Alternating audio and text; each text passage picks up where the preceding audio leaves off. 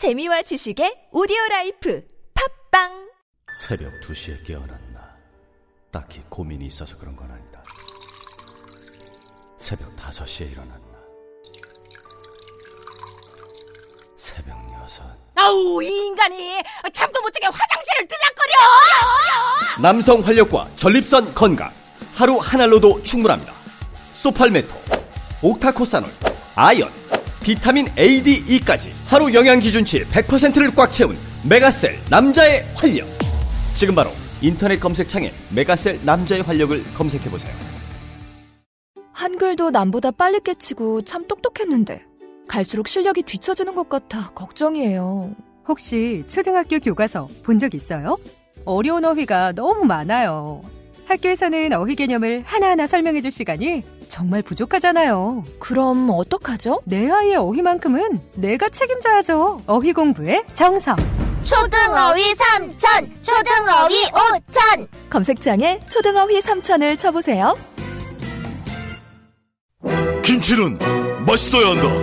아주 화끈하게 100% 국내산으로 16년 전통으로 햇섭 인증으로 화끈하게 맛있다. 화끈하게 통한다. 화통 김치. 배추김치, 알짜김치, 총각김치, 깻잎김치, 깍두기도 화통. 검색창에 화통 김치. 아 맛있어. 사장님 부르셨습니까? 어, 최 부장. 아까 영어 실력 제법이던데 다시 봤어? 네, 과찬이십니다. 아니야, 아니야. 근데 자네도 서초동 비밀과외 받았다면서? 아니 그걸 어떻게? 정말 소문대로 한 번만 만나도 말문이 확 트이나? 역시 듣던 대로입니다. 10분 만에 터졌습니다. 김변의 박이사의 자네까지 나도 소개해주게. 당장. 16년간 은밀하게 진행됐던 서초동 비밀과외 이제 당신 차례입니다. 지금 바로 검색창에 speaking solution을 검색하세요.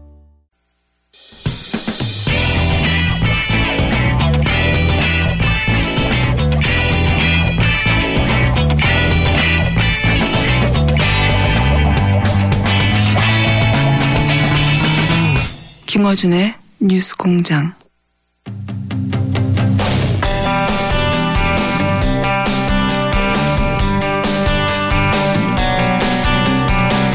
어제 이낙연 국무총리 후보자의 인사청문회 첫날 다른 의원들과는 다르게 정책 능력 검증에 주력했던 의원이 한 분 계십니다. 바른정당 김용태 의원 전화 연결해 보겠습니다. 안녕하세요, 의원님.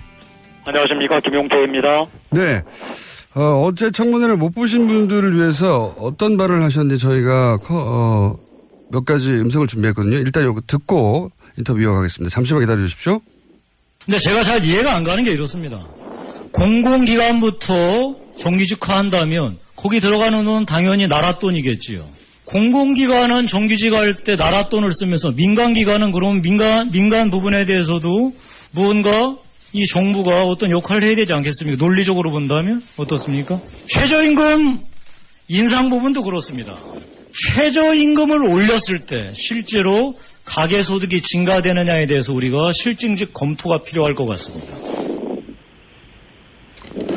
자, 어, 이거 외에도 이제 여러 가지 말씀을 하셨는데, 예. 어, 기존 인사청문회가 이제 대부분 그 개인 자격 신상 뭐 도덕성 위주의 검증을 했었는데 어제는 이렇게 이제 총리 어, 후보자의 정책 부분을 집중적으로 물어보셨어요? 예. 의원님 전화기를 코에서 좀 멀리 떼주십시오. 예, 알겠습니다. 예. 아, 네. 죄송합니다. 우선 이런 기조로 청문회에 임하신 이유부터 좀 들어볼까요? 예. 사실 문재인 정부 출범이 인수위가 없었기 때문에 예. 지금 빨리 조각을 해야 합니다. 예. 이것은 뭐 여야를 가릴 계제가 아니죠. 따라서 우리 이낙연 총리 후보자가 큰 흠결이 없다면 예. 빨리 이 청문 절차를 끝낸 다음에 총리가 대통령한테 장관들 제청을 해야지 조각이 되지 않겠습니까? 예. 저는 그런 차원에서 이 그냥 자질구레 이 지연 말단을 보는 게 아니고 이 신상 문제에서 커다란 문제가 없다면 총리의 능력이 되느냐 안 되느냐만 음. 살펴보는 게 가장 중요하다 생각해서 정책 검증에 이 주력했습니다. 그러니까 뭐 듣고 보면 굉장히 상식적인 접근인데 그런데 이제 여태는 그런 분이 없었다 보니까 총리로서 국정 수행 능력이 있느냐 이런 거잖아요. 질문의 요지는. 그렇습니다. 예. 어, 그러면 어제 인사청문회 첫날 끝나고 나서 어, 일단 총평을 해보시자면요. 뭐 이낙연 총리 후보자는 네. 이 정치인 경력도 있을 뿐만 아니라 이 도지사를 했기 때문에 예. 전반적인 종합 능력도 있습니다. 정책 종합 능력. 예. 뭐 능력 면에서는 어제 청문회에서 보여주신 것을 봐서는 뭐 총리직을 수행하는데 큰 문제가 없겠다는 게 아마 그 총평이었던 것 같고요. 네네. 어, 일부 야당 의원들이 제기했던 신상 문제에 대해서도 뭐 일부 문제가 있었던 것도 있었지만 과연 그것이 그 총리 수행하는 데 있어서 결정적인 하자이냐 이것까지는 제가 못 미친 거로 판단하고 있습니다. 음.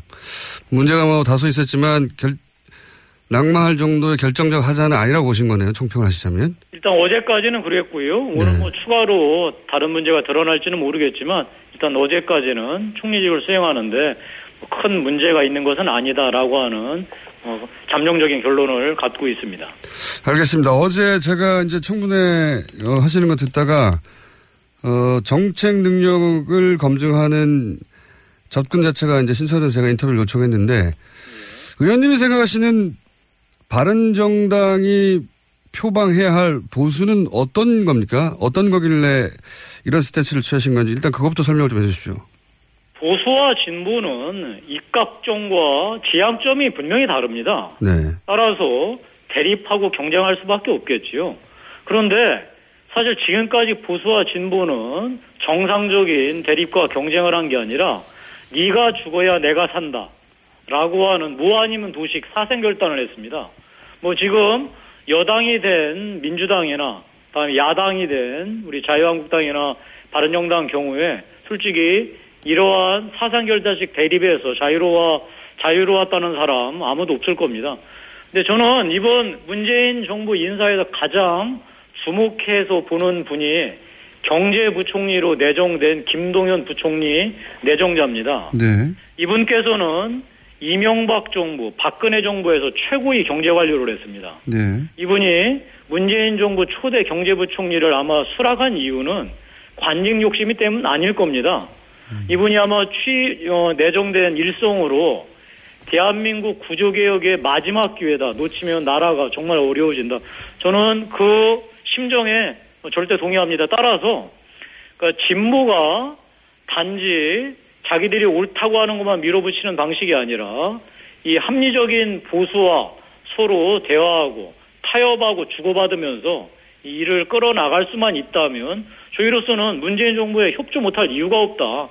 저는 따라서 문재인 정부가 단지 진보가 아니라 개혁 진보를 표방한다면 우리도 단지 보수가 아니라 계속 개혁 보수를 표방해서 서로 타협하고 주고받으면서 서로의 가치들을 어, 녹여낼 수 있는 그런 그 입장을 갖고 있습니다. 음.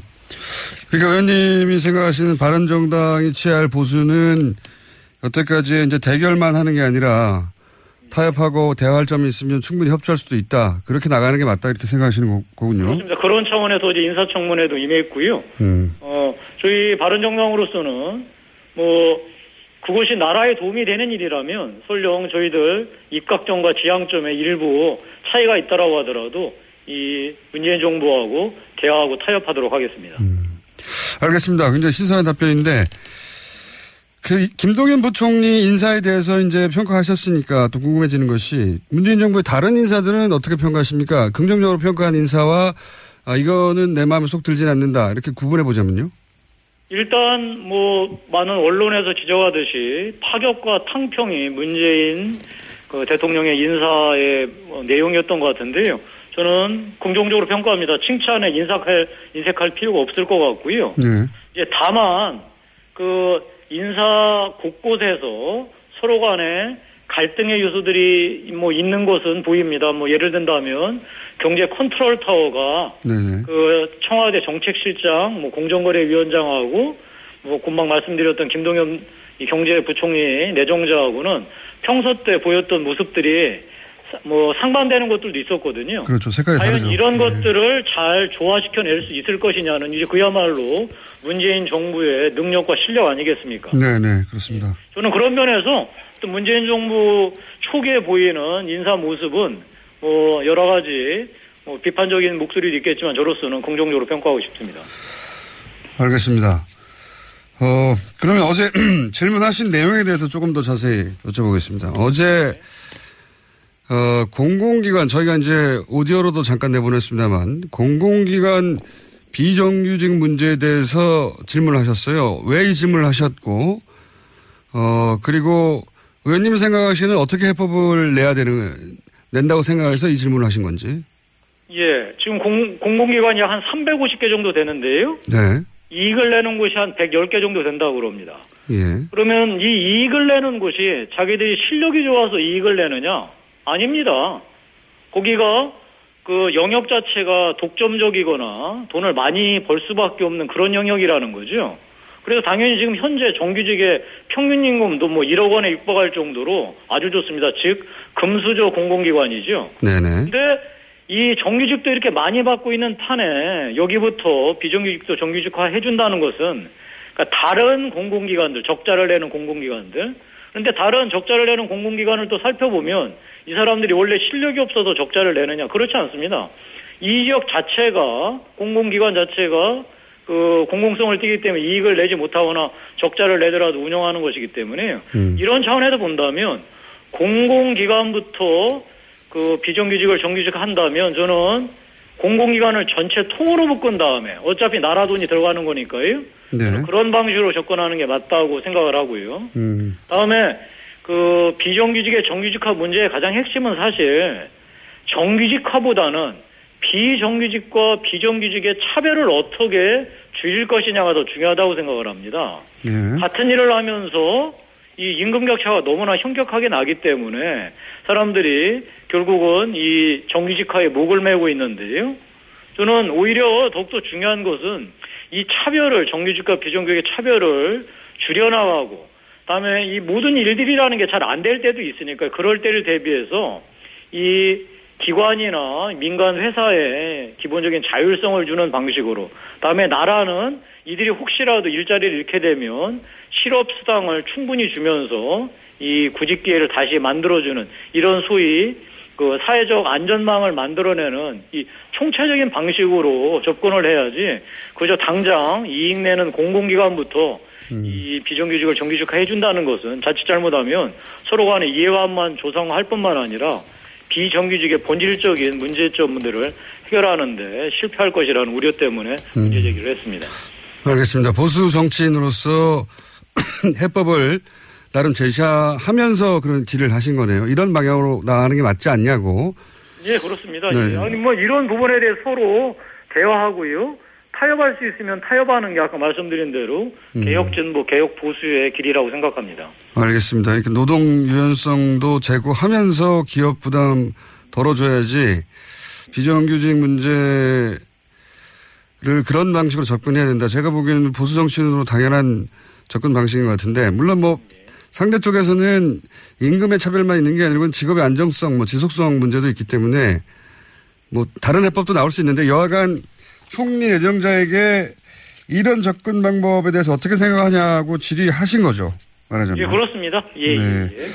근데 제가 답변도 들었는데 총리 내정자가 아직 여기에 대해서는 원론적인 차원의 아마도 제가 보기에는 그동안 해왔던 대로 신상검증만 준비하신 것 같아서 답이 충분하지는 않았던 것 같아요. 그렇죠? 근데 아마 이 총리 후보자께서도 이에 네. 대해서 자기만의 입장을 갖고 계실 겁니다. 왜냐하면 그 도지사를 하기 위해서는 우리 도정하는 데 있어도 뭐 정규직 비정규직 문제 여러 가지 이런 것들이 실질적으로 본인이 당면하지 않았겠습니까? 저는 다만 어제 그 총리 후보자께서 평소 성품대로 매우 그 신중하고 무게 있게 이제 답변을 하시느라 아마 직답을 피하신 것 같은데요. 저로서는 우리 총리 후보자께서 만약에 총리가 되신다면 그 정부 내의 이견을 조율하는 것뿐만이 아니라 국회 야당과도 이견을 조율하는데 중요한 역할을 하시기 하셔야 하기 때문에요. 저는 그런 면에서 우리 총리 후보자께 큰 기대를 걸고 있습니다. 외무부 장관 내정자 강경화 후보 같은 경우에 오늘 입국도 했고 화제도 많이 됐는데 이 인사에 대해서는 어떻게 평가하십니까? 뭐 일단 유리천장을 깼다는 데에서는 저로서는 놀랬고 매우 신선했습니다. 그리고 그 뭐 바른정당에서도 입장을 냈는데 현재 가장 당면한 북핵 문제에 대해서는 경험이 없지 않느냐 우려스럽다라고 하는 입장을 내기도 했는데요. 저로서는 좀 다른 시각을 갖고 있습니다. 저는 일단 우리 강경화 내정자 어, 내정자가 뭐 유엔에서 국제 무대에서 워낙 잔뼈가 굵은 경험이 있기 때문에 저로서는 어차피 북핵 문제가 이 남북 문제가 아니라 국제 문제이기 때문에 국제 공조로 풀어나가야 한다는 차원에서 저는 의미 있는 인사라고 생각하고요. 다만 그 지금 드러난 몇 가지 신상 문제에 대해서 저는 이것이 과연 총리 어, 장관직을 수행하는데 결정적 하자가 될지는 아마 청문 과정에서 이제 드러날 겁니다. 네. 저는 그것이 어, 총리 어, 장관직을 수행하는데 결정적인 하자가 아니라고 한다면 능력면에 있어서는 어, 강경화 후보자께서 나름대로 제대로 일을 수행할 수 있지 않을까 그렇게 생각합니다. 다만 이것은 제가 그쪽 해당 상임위 의원이 아니기 때문에 저의 사견임을 밝혀둡니다. 꼼꼼하십니다. 한 가지만 더 여쭤볼게요. 정책과 관련해서는 어제 질의하신 것 관련해서는 이제 최저임금 관련해서 어, 최저임금을 이제 1만 원, 만 원까지 언제까지 올리겠다 이게 이제 공약인데 그런데 이제 이렇게 되면 자영업자의 경우에 오히려 자영업자의 이익은 감소할 것이다. 이런 지적을 하셨어요. 답변을 듣지 못했는데 이 문제를 지적하신 이유와 그 지적하실 때는 나름의 해법을 가지고 지적하신 것 같은데 이 문제에 대한 입장은 어떠십니까? 일단 뭐 외람되지만 제 지역구 얘기를 해야 되겠습니다. 제 지역구는 서울에서 어, 서민들이 가장 밀집해서 사시는 동네입니다. 네. 그리고 자영업자 비율도 매우 높고요. 우리나라 통계를 보면 최저임금을 받으시는 분들이 소위 종사하는 업종이 대개 50% 이상이 5인 미만, 최, 뭐 아니면 최대 늘려봤자 9인 미만 사업장들의 이 임금 근로자들이십니다. 예. 그걸 뭐 자세히 뜯어보면 우리 좀 뭐 공단에서 있는 작은 공장들 아니면 식당, 편의점 이런 데에서 근무하는 분들이거든요. 근데 여기 있는 분들의 시- 소위 얘기해서 사업주라고 하는 것은 자영업자 아니면 그야말로 영세 중소기업 사장님들이죠. 예. 근데 이런 분들이 지금 이제 최저임금을 되게 주고 있는데 그 밑에 이제 근로자들에게 네네. 최저임금을 올리면 당장 그러니까 자영업자들은 현재 장사도 안 돼서 죽겠다고 그러는데 아마 경영상에 커다란 위- 그 어려움에 처하게 될 것이고 다음에 이 공장들이 있지 않습니까? 이런 분은 되게 이제 외국인 근로자들이 많이 근무하고 있지 않습니까? 이제 이런 분들은 뭐 당연히 우리나라가 지금 외국인 근로자라도 최저임금 차별하지 않으니까요. 임금이 올라갈 겁니다. 제가 드리고 싶은 말씀은 최저임금을 올려야 한다는 당위성에 대해서는 제가 인정하지만 이것이 실제로 겨냥하고 있는 것, 이런 최저임금을 받는 분들의 소비, 소위 능력을 키워가지고 내수를 진작하겠다라고 하는 그 우리 소득주도 성장. 예. 방향이 예. 의도가 과연 제대로 적중할 것이냐. 음. 저는 이제 이런 부분들은 우리가 그 의지는 선할 수 있으나 실제로 그 결과가 어떻게 나올지에 대해서는 면밀하게 검토해야 된다. 제가 이런 말씀을 드린 거고요. 저는 하여튼 새로운 정부에서 지금 어제 뭐 우리 국민들께서는 생소하실지 모르지만 문재인 정부의 가장 중요한 정책 기조가 소득 주도 성장론을 지금 앞세우고 있는데요. 그렇죠. 예. 저는 제가 아는 바 이 지금 경제 이론이 아직 검증되지 않은 세계적으로 뭐 네. 이론이기 때문에 저는 지금 우리 경제 상황이 어려워서 여러 다양한 시도를 해볼 필요는 있다라는 점 인정하지만 여야 간에 다음에 전문가들 간에 치열한 논쟁을 통해서 실증된 검증된 이런 정책들을 수행해 나가길 바라고 이에 대해서 적극 토론할 용의가 있습니다. 알겠습니다. 충분히 새겨 들을 만한 내용인 것 같고요. 경제 주체가 워낙 여러 겹이기 때문에 각자 경제 주체 입장에서 보면 모두 다 만족할 만한 정치가 있을 수가 없기 때문에 네. 예. 각 경제 주체를 충분히 동의합니다. 예, 그 네. 예. 각 경제 주체를 다 대변하는 목소리가 필요하죠. 그 목소리 중에 한 목소리를 대변하신 것 같고. 네. 자, 오늘도 토론회 있는데, 예, 청문회 있는데 오늘은 어떤 부분을 주로 검증하실 생각이십니까? 어, 뭐, 이제, 그, 어제 제가 미처 묻지 못했던 이 예. 부분들을 뭐, 마저 물을 거고요. 그다음에 그 오늘 도지사 하시면서 어, 도정을 제대로 수행했는지에 대해서 그 증언하러 나오실 분들이 몇 분 나오십니다. 예. 저는 이 도지사를 하시면서 정말 어떤 성과를 내셨는지 어떤 한계를 드러내셨는지도 제가 살펴봐야지 국민들께서 아 이분께서 총리로서 자질이 있나 없나를 보실 수 있지 않겠습니까? 그렇죠. 이런 부분들도 오늘도 계속해서 집중해서 물어볼 생각입니다. 알겠습니다. 저도 주목해서 그 보겠고요. 예. 이제 청문회 관련해서는 제가 대충 질문을 드렸고 무슨 뜻으로 하신 건지 이해했는데 예. 어, 바른 정당 사항도 한두 가지는 여쭤봐야 될 것 같습니다. 예. 당 대표 나가신다고 제가 언론을 통해서는 접했는데 사실인가요? 아직 결정되지 않았습니다. 다만 저희가 그 당 대표 경선 일정이 이제 정해졌기 때문에 곧 아마 세부 내용들이 나오면 여러분들이 이제 출마 의지를 표명하실 텐데요. 뭐 일단 우리 바른정당으로서는 지난 대선 기간에 기사 회생해서 어 자립에 뭐 토대는 세웠다. 이것을 어떻게 키워나갈 것이냐 이게 이제 관건일 텐데 뭐 저로서는 그런 일을 제가 감당할 수 있을지 지금 생각 중이고 다만 우리 이 바른정당 주체들이 이 스스로 결의하고 대회에 천명한 내용이 우리는 어떤 일이 있더라도 제 발로 서야 된다라고 하는 자강 자립의 뜻을 세웠기 때문에 이에 부합하는 인물이 뽑히길 바랍니다. 저도 제 스스로 그런 일을 감당할 수 있을지 지금 잘 결정해서 말씀드리도록 하겠습니다. 의원님 인터뷰를 하다 보니 지난번에도 한번 느낀 건데 쭉 얘기하시다가 다만이라는 단어를 굉장히 잘 사용하십니다. 다만 김영태 선생님이라고 제가. 탈당하신 분들하고 오히려 가깝지 않으십니까? 뭐, 그, 뭐 옛날 우리 새누리당 있을 때 예. 이번에 우리 탈당했던 서른, 아, 참, 바른정당을 만드는데 참여했던 33명. 예. 다들 가까웠으면 뭐 되게 다 이제 비박 아니면 정말 뭐 반박에 가까웠던 분들이죠. 예. 근데 사실 이번에 이제 자유한국당 돌아간 13분들, 저 개인적으로야 참 여러 가지 그 만감이 교차합니다. 다만 뭐 제가 그분들, 다만. 돌아간 분들에 대해서 제가 이런저런 얘기를 하는 것은 그 제가 인간적인 뭐 면에서 맞지 않다고 생각하고 저로서는 오로지 이제 바른정당이 제 발로 설 수 있는데 제 역할을 하는데 모든 것을 맞춰서 행동해 나가도록 하겠습니다. 제가 그 질문을 드린 이유는 뭐냐면 오히려 탈당하신 분들이 더 가까운 분들도 많이 있는 걸 아는데 왜 탈당을 안 하신 거냐고 제가 여쭤본 겁니다. 아니 저로서는 새누리당을 제가 가장 먼저 남경필 지사하고 그렇죠. 탈당하지 않았습니까? 제일 먼저 탈당하셨죠. 이 새누리당의 가장 큰 문제는 이 정당 민주주의를 말살하고 대한민국의 헌법 가치를 훼손한 대통령을 두둔해서 정당의 존립 자체를 허물어뜨렸다는 거. 그래서 제가 그거를 그렇게 고치자고 얘기를 했는데 고치지 않아 제가 가장 먼저 나오지, 나오지 않았습니까? 그것이 전혀 원인이 해소되지 않았는데 제가 그쪽으로 돌아갈 수는 없는 노릇이죠. 저는 어떤 경우에도 지금 바른정당의 창당 취지는 여전히 유효하고 우리 바른정당 구성원들이 스스로 천명한 자강 자립의 길에 저도 어떤 최선을 다할 생각입니다.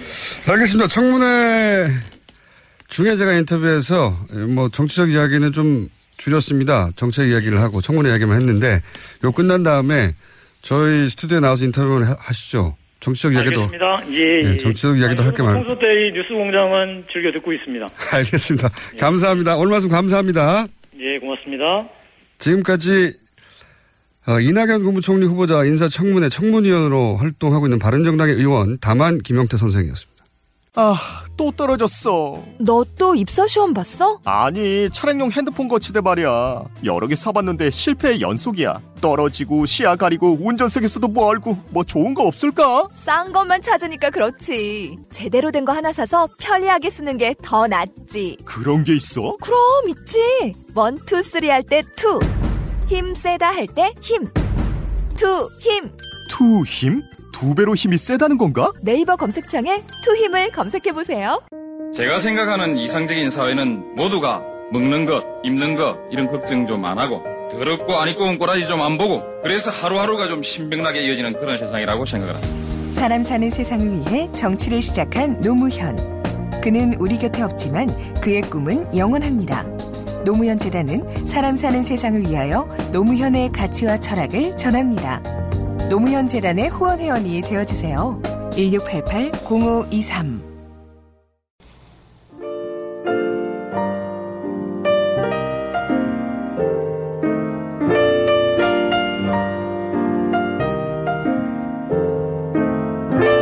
자, 불친절한 AS. 김성태 의원이 다가, 다녀갔었는데도 불구하고 지난주에 절반밖에 문자가 안 왔습니다. 더, 더군다나 그 절반 중에는 김성태 의원에 대한 응원도 지난주는 딱 한 문자였는데 의원실에서 보낸 걸로 추정되는 이번에는 응원도 좀 있네요. 네. 물론 여전히 김성태 의원을 더 매질해 주세요. 고기로 때려 주세요. 이런 문자들이 많긴 합니다. 많긴 한데 어, 문자는 좀 줄었습니다. 그 외에 어제 이제 양지열 변호사가 어 고기를 쏘고 그걸 뭐 사진을 올렸나 봐요. 어, 거기도 댓글이 많다고 하네요. 라고 하며 문자가 많이 왔는데 저한테 수많은 댓글이 공장장 너무 살쪘다. 봐야 받아. 해리포터에 나오는 해그, 해그리드. 아. 어, 이런 댓글 중에 빛나는 댓글 하나가 있습니다. 총수가 너무 야외인 듯 하니 고기를 많이 드세요. 예. 저를 뭐 하마나 코끼리 수준으로 생각하시는 것 같은데, 어쨌든 제가 이 방송을 하고 나서 사실 무려 10kg가 졌습니다. 왜냐면 새벽에 일어나죠. 새벽에 일어나면, 어, 뭘 먹죠? 방송 끝나자마자 고기를 먹습니다. 점심을 먹죠? 저녁을 먹죠? 그리고 또 자기 전에 또 먹죠. 깨어있는 시간이 기니까 너무 많이 먹어가지고 거의 10kg를 쪄서 제가 6월 1일부로 예, 다이어트를 다이어트라기보다는 예, 어, 하여튼 살을 좀 조절해 볼까. 제가 살이 빠지면 놀랍거든요, 또. 매력이 빵 터져가지고. 큰일 났네요. 그리고 이제 김진애 박사님에 대한 문자도 많이 옵니다, 요즘. 김진애 박사님 팬이 오늘 굉장히 사심을 담아서 이런 문자를 보냈어요. 나는 김호준 자네보다 김진애 여사를 더욱 존경하고 사랑하네. 이렇게 썼어요, 진짜 사랑하네. 40대 TV에 김진애 여사님이 나올 때는 근엄하셨지. 그런데 김호준 자네와 대화할 때는 어찌나 재치 발랄하고 깜찍하신지 데이트 한번 신청하려고 연구 중이라네. 연구 많이 하시고요. 에, 맞습니다. 굉장히 재치 발랄하고 깜찍하시고, 예.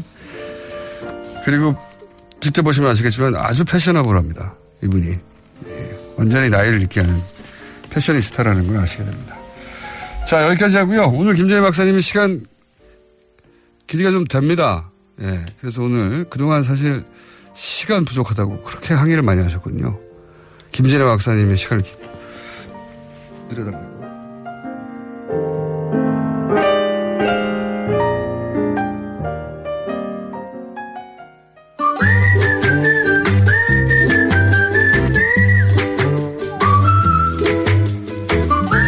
자, 도시원 축가 김재래 박사님 나오셨습니다. 안녕하십니까. 네, 안녕하세요. 저희가 이제 대선 기간, 탄핵 기간 이럴 때 시간 쪼개서 하다 보니까 항상 쫓겼어요. 아, 항상 쫓겼고, 쫓겼지만 한 번도 안 잘렸어요. 그렇습니다. 그것도, 그것도, 그것도 기록입니다. 그리고, 그리고 제가 예. 평소에 항상 제가 디펜스를 하는 게 여기 뉴스 공장에서 저한테 다만 10분, 12분만 주는 것만 하더라도 감제 독재하는 거다. 정말 고마운, 고마운 일이다. 제가 그렇게 얘기, 그렇게 항상 하고 있어요. 수 없는 이슈, 탄핵 국면에도 대선 국면에도 항상 이어진 코너. 글쎄 짧더라도. 글쎄 말이죠. 예. 그러니까 그것도 굉장한 거예요. 네, 자. 그리고 그 다음엔 또 한 가지 제가 고마워해야 될 거는 이형 오늘 좀 시간도 길다 그러니까 제가 제가 여기 고마운 거는요. 네. 제가 사실은 이제 도시와 뭐 주택 건축에 관련된 책도 많이 쓰고 방송도 여기저기 많이 나갔지만 네. 이렇게까지 반응을 받아보는 건 처음이에요. 그 저도 뭐 그걸 어느 만큼 예상을 하고 나오긴 했지만 예상을 하고 예상 여기 그냥 나가야 책좀 아니, 팔릴 거야. 아니 아니 책책 팔러 나온 건 아니에요. 그렇게 했기 그래 그래 왜냐하면 이런 거거든요. 솔직히 자세한 내용 같은 건 그 다음에 더 원하시면 가서 보시면 됩니다. 근데 이제 평소에 관심을 갖게끔 만드는 게 굉장히 중요한데 그 저는 항상 그 작전이 김호준 공장장님이 관심을 조금이라도 가져주면 훨씬 더 많은 어, 독자층이 생길 것이다. 뭐 이런 생각으로 했는데 성공하고 있는 것 같아요. 그래요? 어. 예. 너무- 저한테 묻어가시면 됩니다. 야 이거는 아니야. 묻어.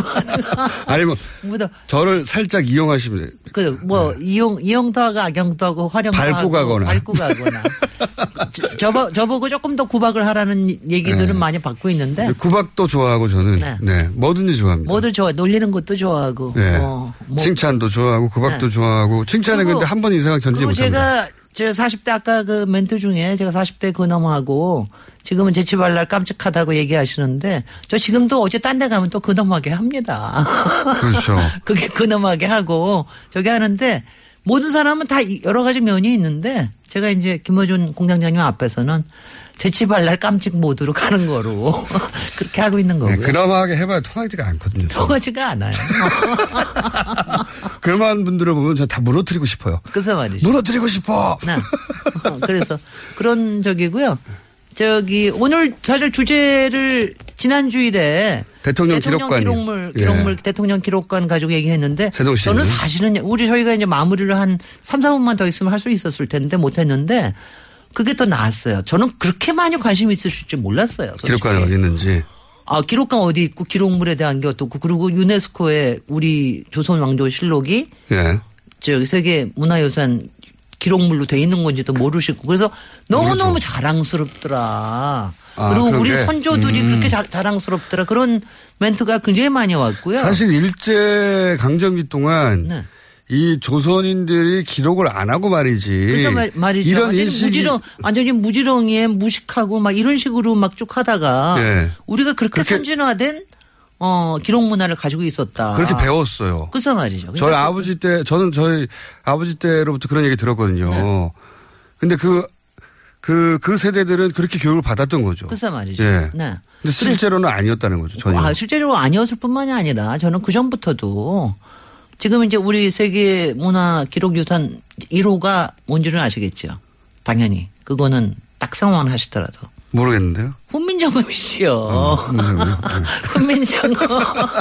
그건 당연히 훈민정음이죠. 근데 네. 그게 1995년인가 85년인가 이렇게 이렇게 저 지정이 됐는데 그 훈민정음 하나만 만든 것만 하더라도 저희는 뭐 그냥 맞습니다. 세계 곳곳에 저기 할 수 있고요. 그다음에 이제 조선왕조실록은 이래서 재밌는 거죠. 그걸 이제 꼬박꼬박 고려 때부터 시작한 건데 꼬려 꼬박꼬박 그걸 이제 다 했는데 그거를 저 쓰는 쓰는 사람은 사관이라고 지정을 해놓잖아요. 네. 근데 진짜 그 저기 뭐야 그 어떤 기록이 있는지는 왕은 못 보게 했다는 거 아니겠어요? 왕을 못 보겠다는 거. 왕이 그러니까 그게 그러니까 물론 이제 중간 중간에 이제 그런 일들이 좀 터지긴 터졌습니다만은 그래도 그런 기록이 그대로 남아 있는다는 것 자체가 엄청난 거죠. 더군다나 여러 군데. 네, 백업 거기다가 드라이브가 그래서 제가 지난번에 했던 거를 이제 좀 정리를 하고 뭐 그동안 못했던 얘기 조금 더 해드리면 이렇게만 해요.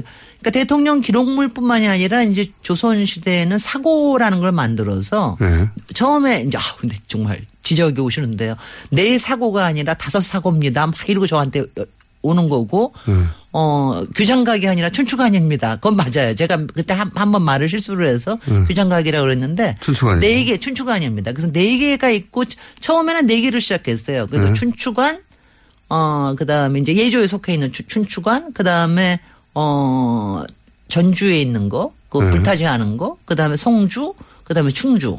그래서 저희가 지- 지난번에 굉장히 재미나게 생각을 했던 게 이게 왜 다 한양 이남에 있었을까. 네. 근데 이게 임진왜란 때 불이 타가지고 전주 거만 남아 있었어요. 네. 전주에서는 그걸 다 피해가지고서 묘양산에 갖다 놨다가 겨우 피했는데 다시 그거를 다섯 지를 만들었습니다. 아, 그런 이후에? 아, 이후에. 네. 그리고 이번에는 다 산속으로 갔다가 좀 숨겼어요. 음. 그래서 춘추관도 있었지만 어, 강화에 처음엔 만이산에 있다가 나중에 정족산으로 가고 태백산에 갖다 아예 놓고 산에다가. 오대산에 갖다 놓고 그러니까 이거는 꼭 보존해야 된다고 생각한 거네요. 그러니까 이거는 이제 정말 제대로 제대로 보존하겠다 해가지고 그러니까 왕이 왕이 자기 시대의 기록을 남기는 걸 왕도 볼 수 없지만 이건 꼭 보존해야 된다고 꼭 하는. 보존해야 된다. 근데 이제 오. 이- 이러다가 일제강점기가 되니까 이게 다 무너졌던 거지. 네, 예. 근데 어, 두 가지가 정말 흥미로운 게 일본에서도 가져갔어요. 그거를 기록을. 저 제가 지난번에 얘기 드린 음. 거는 6.25 전쟁 당시에 북한에서 가져갔다고 얘기했잖아요. 그렇죠. 북한에서 가져간 거는 정족 산성이 있던 걸 가져갔습니다. 북한은 자기들이 정통성이 있다고 주장하니까요. 예. 그러니까 정통성이 있다고 주장하니까 이제 그거를 가져가서 지금은 잘 아시는 어디 어디 있죠? 지난번에 같이 드렸습니다. 세종시요? 아니요. 지금은 북한에 어디 있냐고. 이- 이- 잊어버렸어요. 아, 김일성. 김일성 국립대학에 당연히 있죠. 왜냐하면 이거는 다 지금 서울에서 당연입니까? 아니. 왜냐하면 아니 아니 아니. 그러니까 김일성 국립대학 그러니까 다 이걸 보면은요. 예. 또 저기 오대산에 있던 거 일본 가- 일제 강점기 때 일본이 가져갔거든요. 그것도 동경 국립대학에 갖다 놨어요. 국립대학에. 동경 국립대학에 갖다 놨다가 그거를 또 화재 그거는 화재가 나가지고 싹 없어져 버렸습니다. 거기도. 근데 북한에 가져간 거는 김일성 대학에 갖다 놓고 잘 보관을 하고 제가 그때 우리말 번역이라 우리말로 번역이 돼서 나와 있습니다. 어허. 근데 그거 이제 비교하는 거는 우리가 아직- 아직은 못 하고 있는데 그래서 그거 그리고 우리 거는 또 이제 규장각에 일부 가 있고 예. 뭐 그러- 그렇게 돼 있습니다. 춘추관이 아니라 규장각이 이번에는. 아, 지금 이제 규장각 보관하는 것은 네네. 규장각에 가 있군요. 규장각에 예. 가 있고 또 일부는 어, 부산에 있는 기록관에 가 있고 막 그래요. 그래서 음. 이거 굉장히 이게 저기 뭐 중요 중요한 거고요. 굉장히 선진적이었어요. 그리고 그 이게 다시 이제 현대로 와서는 사실은 이제 국가 기록물에 관련된 제가 이거는 어 지난번에 청와대에서 하도 제대로 기록 문화가 전 저기 문재인 정부로 넘어오질 않아서 그 네. 문제 때문에 이제 열 페이지 관심을 넘었대잖아요. 열 갖고 페이지. 글쎄 말이죠. 어느 호텔 예약한 거 뭐 이런 거, 어느 회의장 예- 예약하고 그런 거. 그- 그런데 이제 지금 지금 저 지금 지금은 우리도 공공 기록물에 관련된 법률로 돼 있습니다. 네. 그 안에 대통령 기록물도 들어가게 된 거죠. 이 예. 노무현 정부 시절에 대통령 기록물에 관련되고 대통령 기록관에 관련된 걸 하나 만들었습니다. 노무현 대통령이 워낙 워낙 그 시스템주의자였기 때문에. 어, 시스템주의자에다가 예.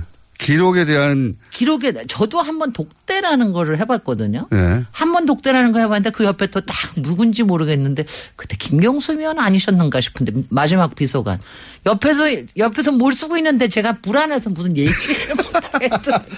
아니 그 청와대에 네. 했었던 모든 발언과 대화 내용을 다 기록하라고 했 글쎄 말이죠. 예. 어, 그러니까 그, 그게 진짜거든요. 예전에 조선왕조실록에서 했던 게 바로 그걸 한 겁니다. 사초를 그렇게 기록했다. 그렇게 그렇게 기록을 한 겁니다. 그래서 왜냐하면 자연인이 아니라 대통령으로 행위한다고 생각하니 모든 행위를 기록하라고 한 그럼요. 거죠. 예. 그래서 지금도 네 군데가 있습니다. 대전에 정부청사 안에 본관이 있고요. 국가기록원이 있고 예. 그다음에 세종시에는 대통령 기록관을 만들어서 저기 2015년에 완공을 했어요. 그 상당히 이제 가볼 만한 데고 그리고 부산에 있고 그 다음에 이제 저기 서울에 한 군데가 있고 그래서 지금 네 군데가 있습니다.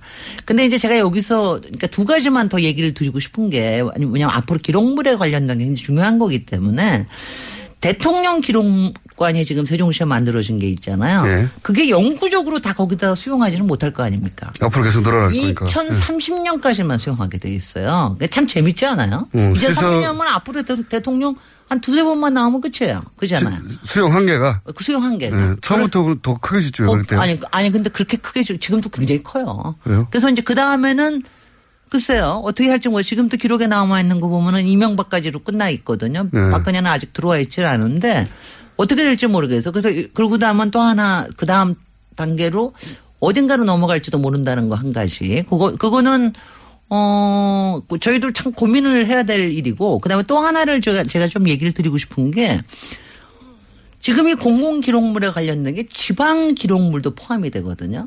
근데 지방? 우리나라에서는 지금 지금 이제 대통령 기록물에 대한 관심은 굉장히 뜨거워졌고 예. 그다음에 다른 공공 기록물에 관련된 것도 그렇게 뜨겁지는 않습니다. 가령 예컨대 지금 4대 강에 대해서 알고 싶으면 옛날 기록물들 봐야 되는데 그런 것들이 제대로 보관이 돼 있는 거냐 잘 모르잖아요. 돼 있을 리가 없죠. 그러니까, 그러니까 그런 부분들에 대한 거. 그다음에 지방에 관련된 기록물은 지금 전무 상태입니다. 법에는 돼 있어요. 지방 정부 관련된 지방 정부 관련된 거. 예. 예를 들면 도지사가 만든 뭐 어, 도지사가 만든 것뿐만이 아니라 네. 모든 소- 솔직히 우리 민생에 관련돼 가지고 결정되는 것들은 다 기록으로 남아야 시 된다. 차원에서 음. 무슨 위원회를 통해서 만들어지는 게 많잖아요. 네. 그러니까 그것들이 지금 전혀 되고 있지 않다라는 거. 이거는 좀 문제 제기를 해야 되고요. 더군다나 이거는 공간의 문제가 아니라 모든 거 요새는 다 전자로 될 수 있기 때문에 그렇죠. 이 기록에 대한 거는 조금 더 체계적으로 했으면 좋겠다. 문재인 정부에게 어, 앞으로 더 숙제다. 숙제를 숙제를 바, 음. 바라, 바라겠습니다. 네. 자. 또 딴 거 질문하시고 싶어 하시는 것 같아서 제가 여기까지만 합니다. 아니, 기록관, 이제 건물로서의 기록관을 말씀하시다가 이제 그 기록관이 해야 하는 기록에 대해서 말씀하시는 네네. 거고, 어, 그 다음에 이제 그다음에 얘기, 한 가지가 또 재밌는 게 있어요. 예. 제가 제가 그 옛날 춘추관이라고 그랬잖아요. 춘추관에다가 사고를 저기 막 사초를 보관한다고 그랬잖아요. 네. 지금은 춘추관이 이름이 뭔지 아시죠? 모릅니다. 언론관이에요. 지금은. 그러니까 청와대 춘추관 그러면 거기 기자들이 있는 거예요. 언론관으로 바꿨어요, 그걸. 그러다 국회에서도 저 아니죠. 그러니까 뜻을 춘추관이라고 하는 거죠. 제 뜻은 뭐냐면은 네. 언론이라는 거고 하는 거는 사초를 만드는 그런 정신으로 해야 된다는 뜻을 제가 강조하고 싶은 거예요. 음, 언론 비판이시네요. 언론. 그러니까 그게 춘추관, 그러니까 지금의 춘추 역할을 하는 게 언론에서 하고 있다라는 거. 음. 그거, 그 어원을 좀 굉장히 좀 깊이 생각해 주셨으면 하는 생각이 듭니다. 도시 건축이 전공이시지만 그 의원이실 때는 4대강 저격수였잖아요. 그럼요. 모르시는 분들도 있을 수 있는데 그때는 비례대표였기 때문에 잘 눈에 잘 안 띄었습니다. 네. 잘안 띄셨, 안, 안 띄었지만 거의 매일 4대강에 대해서 첫 1년은 예. 정말 매일 매일 4대강에 제가 대해서 바로 그 바로 그 춘추관에 가서 네. 매일 브리핑 보도 들고 그러니까요. 저는 기억합니다. 원조 저격수 4대강. 아, 그 거의 거의 그랬죠. 근데 최근에 이제 감사 뭐 세 번이나 했다 이런 얘기 나오잖아요. 네. 그거 보시면서 아, 저 제가 내가 그- 그 활동할 당시에 시간이 그때 돌아오고 있다 이렇게 생각하십니까? 아니, 아니, 그건 아니고요. 네. 지금 이제 이번에 저기 문재인 대통령이 저거 하신 거는 굉장히 저는 잘하신 거라고 봐요. 왜냐하면 일단 구분을 두 개로 딱 했습니다. 하나는 어, 정책에 대한 감사를 해서 이 정책이 왜 이렇게 이루어질 수밖에 네. 정책 결정 걸 과정을 보겠다. 결정 과정을 뭐 이건 한 번도 여태까지 다뤄진 적이 없었거든요. 네. 근데 이거를 여태까지는 청문회식으로 하겠다는 식으로 많이 했는데 아시다시피 국회 청문회나 아니면 무슨 뭐 별, 별도의 특위를 만들어 가지고 하면 그 안에서 오히려 정치적인 공방만 되는 경우가 많거든요. 그렇죠. 그래서 오히려 감사원에서 제대로 감사를 하는 게 좋을 수가 있습니다. 그래서 네. 특히 스타트는 그거로 돼야 된다고 보고요. 다만 어, 감사원의 감사는 제가 사실은 그 양건 감사원장 네네. 그때 청문회 할 때 제가 이제 감사위원을 참여를 하면서 그때 그 전 자료를 감사원에 제일 처음으로 했던 4대강 감사 자료를 보려고 노력을 했어요. 예. 근데 문제가 뭐냐면은 전혀 외부에 안 보여줍니다. 열람만 되고 있고 쓰지도 못하게 해요. 그리고 거기서 감사원의 문제는 뭐냐면은 독립적이라고 얘기하기 때문에 모든 중간 자료들을 다 안에다 놓- 놓고 자기네들이 결정하는 것만 바깥에 보여줍니다. 음, 음. 그러니까 이게 사실 감사원의 감사에 대한 검증 자체도 사실은 음. 조금 문제가 있을 수가 있다는 감사 결과를 감사할 자가 없다. 없, 없는 거죠. 음. 그러니까 그리고 특히 그 첫 번째 감사 같은 경우에는 감사가 누구였느냐 아시 기억하시죠? 은진수라고. 아 예. 네네 이명박의 측근이라고 하는 은진수라는 네네. 사람이 감사관 역할을 했거든요. 네네. 그러니까 거기서 문제가 없다고 그랬을 뿐만이 아니라 첫 번째는 아무 문제가 없다 그렇죠. 그래서 그 악뿐이 아니라 1년 동안을 엉덩이 밑에 깔고 있었어요. 네. 그런 그런 그런 정도로 감사관에 저기가 저 굉장히 권한이 세거든요. 그러니까 그거에 대한 거를 어느 만큼은 좀 고민을 해야 된다. 그렇지만 하여튼 정책 감사를 별도로 하는 거는 굉장히 잘한 일이다. 그리고 또 그리고, 하나가 예. 4대강의 그럼 지금의 문제와 미래를 어떻게 풀어가야 되느냐. 예. 이거는 모니터링부터 출발해 가지고 대안을 만들고 하는 거는 민간 합동 조사단을 만들어 가지고 한다. 이거는 확실하게 결정, 대통령이 결정해 준 게 제일 좋습니다. 그 다음에 여기다 하나를 더 추가를 한 게 수자원 부분을 국- 국토부에서 떼가지고 이제 저 환경부로. 환경부에 넣는데 이거는요 거의 50년 동안 얘기하던 과제거든요. 근데 이거는 대통령이 처음에 딱 정, 난 저는 결정을 어- 어디로 해서 좋다 나쁘를 떠나서 대통령이 딱 결정해 주신 게 이게 좋습니다. 다만 이거 옮기는 과정에서 자료 이상한 거 이상한 짓 하시면 안 됩니다. 이거 뭐냐면 그거 옮기고 이관하고 막 이러면서 부처에서 또 자료 이관할 때 이관하고 뭐 저기 할 때 있고 그러니까, 예. 그러니까 그 부분 그 부분이 특히 이제 아직은 저 저기 왜 얼마 전에 감사원이 좀 뜨뜻미지근하다고 막 그랬잖아요. 네네. 감사 자기네들이 직접 할 수가 없다. 이건 뭐 네네. 감사의 독립성을 훼손하는 일이고 저쩌고. 했는데 또 하루 만에 또 바뀌어서 이제 할수 네. 있다 뭐 그랬는데 누군가 그랬겠죠. 네. 누군가, 살고 누군가 싶네. 그랬고, 그 다음 말은 누군가 그랬고, 근데 이제 그렇게 한다 하더라도, 할 수는 있는 게 이제 총리가 인준이 되고 나면 총리가 요청해도 되고요.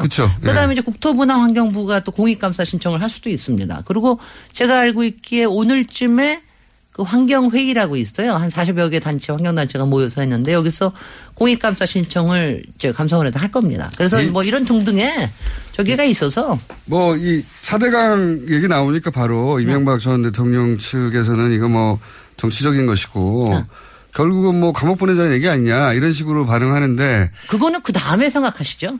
그런데 뭐 너무 처음부터 생각하시지 걱정하시지 마시죠. 그런 뭐, 아니 뭐 자기가 어? 잘못한 게 없으면 그런 걱정할 글쎄요, 필요가 없죠. 걱정하실 필요가 없죠. 근데 이 4대강 문제나 자원외교나 이런 여론조사 해보면요. 이거는 제대로 감사를 해야 된다는 여론이 80%에 육박해요. 네네. 누구? 그리고 당연합니다. 그리고 당연한 거고요. 네. 저, 도 지난번에 사대강 가지고 얘기했지만 이게 이상한 게 어떻게 이런 큰 사업이 그 짧은 기간에 그렇게 그렇게 될 수가 있었던가. 이건 다 이상한 거거든요. 그 다음에 이걸 하기 위해서 국회에서 통과된 거는 하나도 없다. 그러니까요. 그 그걸 어떻게 했느냐 도대체. 어떻게 숫자항공사의 목을 비틀었느냐. 예. 어떻게 국가재정법의 시행령만 고쳐가지고 모든 영향평가를 싹 없애버렸느냐.